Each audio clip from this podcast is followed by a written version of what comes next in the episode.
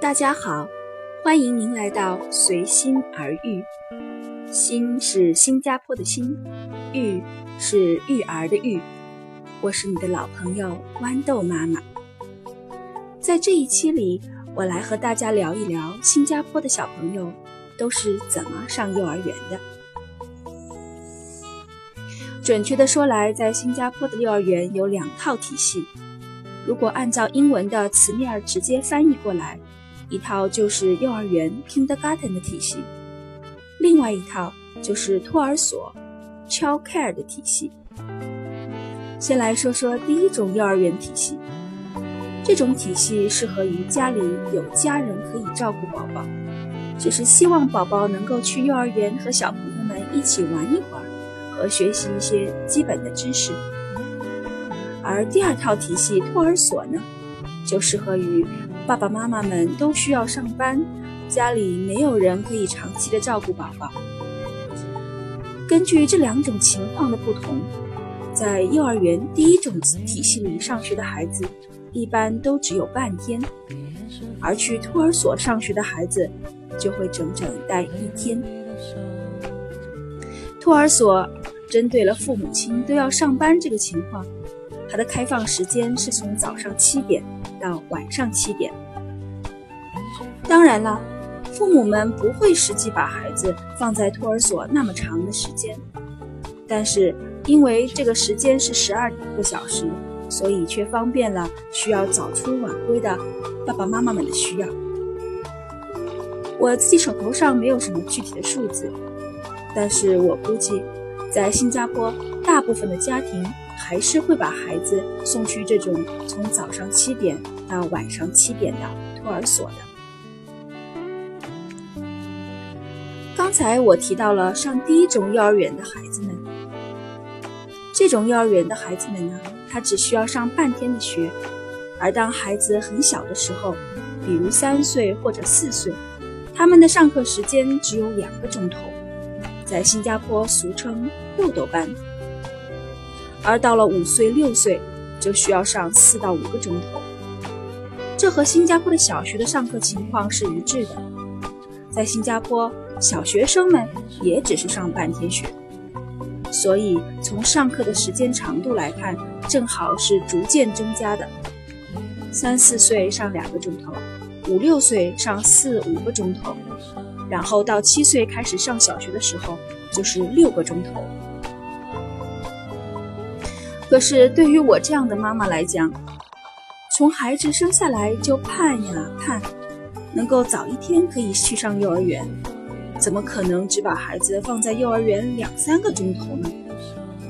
而且托儿所提供了全天十二个小时的服务，真是太棒不过了。除了看管的服务之外，托儿所还提供早餐、午餐和下午茶。上午呢会帮孩子冲凉一次，下午孩子们会在托儿所里睡午觉，大约两个钟头左右。这种托儿所，孩子最小十八个月就可以开始上了。所以我的老大约摸在他两岁的时候，就开始去上这样一种性质的托儿所了。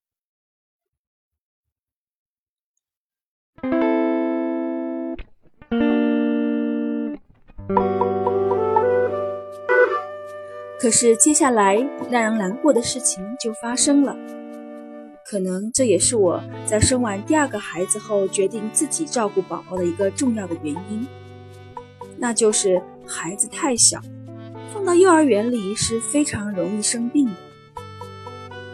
新加坡是一个热带的国家，因为它没有冬天，所以各种细菌啊、病菌啊什么的都非常容易滋生和传染。而年纪非常小的宝宝的抵抗力还没有那么强，所以刚刚去幼儿园的宝宝生病的频率非常的高。而且宝宝年纪小，要在家里照顾的时候，实时监控体温，按照时间段来喂药，都非常的麻烦。这样反倒增加了照顾宝宝的负担。但是本地的很多家庭都没有。父母可以帮助来照顾宝宝，即使孩子这么小，这么容易生病，也没有其他办法可以选，只好让宝宝这样熬过来，去适应幼儿园这里这样的一个环境。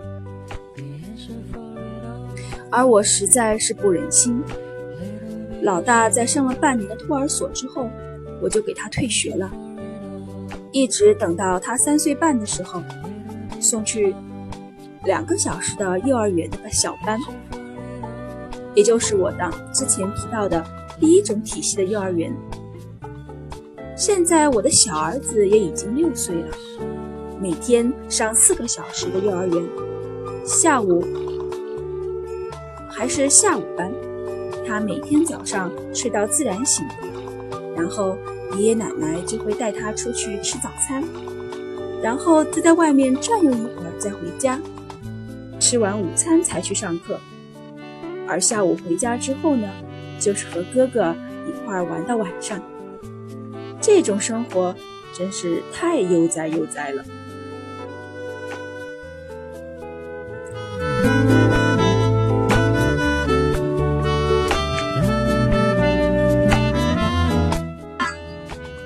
说完了新加坡的这两种幼儿园的体系，我再来说一说怎么样选择幼儿园。一般我们在考虑选幼儿园的时候，一般就是会想到它离家有多近呢，方不方便接送，然后就是看看外表规模大不大，硬件条件怎么样，再就是联系学校，见见校长、老师，了解一下孩子们在学校里的日程规划和学习内容。当然，还有最重要的一点，那就是学费怎么样。下面我就从这四点来给大家讲讲。关于你家附近都有一些什么样的幼儿园，除了你平时走过路过都可以看到之外，还可以通过政府的网站来查询。在网站上可以输入你自己家的邮政编码，然后通过调整搜索范围。来查到有多少幼儿园在你家的附近，你可以设置为在你家一公里以内，还是三到五公里以内。其实说来好笑，就算有一家幼儿园在你家门口，如果你根本都还没有孩子，可能你从来都没有注意到过。然后再说到幼儿园的条件规模，其实啊。大部分的新加坡幼儿园都非常的小，可能就是你家楼下一两个房间那么大的地方，没有操场，孩子玩的地方也就是你家小区楼下平时公众们都可以玩的那些游乐设施。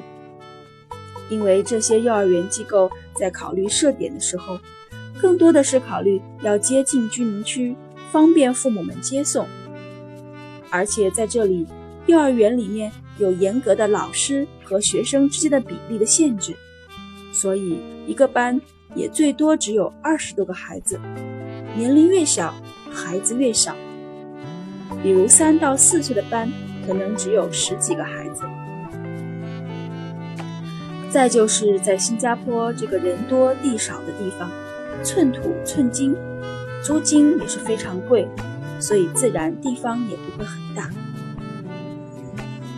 补充一点，关于新加坡幼儿园里面的孩子的吃的，别看有早餐、午餐，还有下午茶，和我们中国的幼儿园的伙食比起来，真是不值一提。不仅东西很一般，种类和分量都很少。再说到学校的校长、老师们，其实这个就非常难讲。一个孩子要碰到一个好的老师，那真的是要靠缘分。不过，一个学校的整体的管理，还有他们对孩子的态度、对家长的态度，通过和他们交谈，还是可以体察出来的。而关于课程的内容呢，大部分的学校都会根据新加坡教育局所规定的学前儿童的教育目标来制定他们的教学方案。在此基础上，有一些学校会说。他们是蒙特梭利学校，或者他们有什么特别关注的或注重的教育孩子的理念，他们都会在最初给你介绍学校的时候提出来。这些东西孰好孰坏，还真是见仁见智，不好评价。最后一个方面，我想大家也是最关心的一个方面，那就是价钱。首先说到的是公立，无论是半天的幼儿园还是全天的托儿所，收费都是相当便宜的。本地两家公立幼儿园，一个是人民行动党 PCF 办的 Sparkle Tots，还有另外一间是工会 NTUC 办的 My First School。好像我儿子上的半天的幼儿园就是 Sparkle Tots，大概只要新币一百多块钱一个月，而全天的幼儿园、全天的托儿所呢，大约是在新币六百到七百块钱。这对于本地的新加坡人或者永久居民的家庭，还算可以负担得起。如果妈妈在上班的话，政府还给予三百块钱的补贴，这样算下来，每个月也只需要付三百多块钱，非常的经济实惠。注意，这个三百块钱的补贴只给那些在托儿所上班的，在托儿所上学的孩子们。如果你的家庭收入比较低，还可以申请到更高的补助津贴。再来说私立的，其实私立私立的半天的幼儿园的数量是非常少的，大部分的学前教育机构都会开办全天的托儿所，毕竟这个需求是比较大的，在这里通常叫做 preschool。包括十八个月以前的 infant care 和十六个月到六岁的 child care。在我重新回到工作岗位上之后，没有办法，也只好把两个孩子送去了 child care。正好也是在新加坡一家非常不错的私立幼儿园。幸运的是，这家幼儿园开在我所教书的学校里面，因为合约的关系。作为在这个学校教书的老师，我的孩子都可以得到相应的补助。他的原价的学费是一千六百元，在市场上肯定不算是最贵的。我所听到的接近两千元新币的幼儿园比比皆是。可能大家大家一听，贵这么多，是不是会好很多呢？从硬件条件上看。可能确实会比公立的幼儿园看上去豪华一些，在教学体系上来看，他们应该更加系统一些，使用的教学材料和玩具也更好一些。而里面的老师，我们希望他也是更加有经验一些，更加有爱心一些。但是我只能说是希望，实际上是怎么样，我没有任何数据来支持。通过我自己的感受而言，我只能说，收费贵一些的学校，可能在薪水方面更有可能吸引到一些比较好的老师。而现在我的儿子所在的公立的幼儿园的老师，我也觉得非常的不错。在孩子小的时候，对于上幼儿园这个问题，我没有少纠结。毕竟孩子的问题，就是妈妈最大。最重要的，但是现在我的大儿子已经上小学了，再回过头来看待这个问题的时候，可能就觉得，哎，其实公立、私立，贵一点、便宜一点，真是没有那么重要。选一个离家近的，老师负责任、有爱心的，学校管理方面有体系、有经验一点就可以了。而如何去了解一个学校的管理情况和里面的老师是什么样子的呢？最方便的一个办法，那就是找找你的邻居，看看他们有没有孩子在里面上学，多和这样的父母交谈一下就知道了。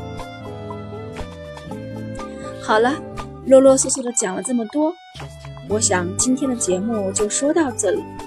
如果大家还想进一步了解新加坡幼儿园的一些信息，可以在下面的评论区留言，我会尽量给大家回答。谢谢你的聆听，我们下一期再见。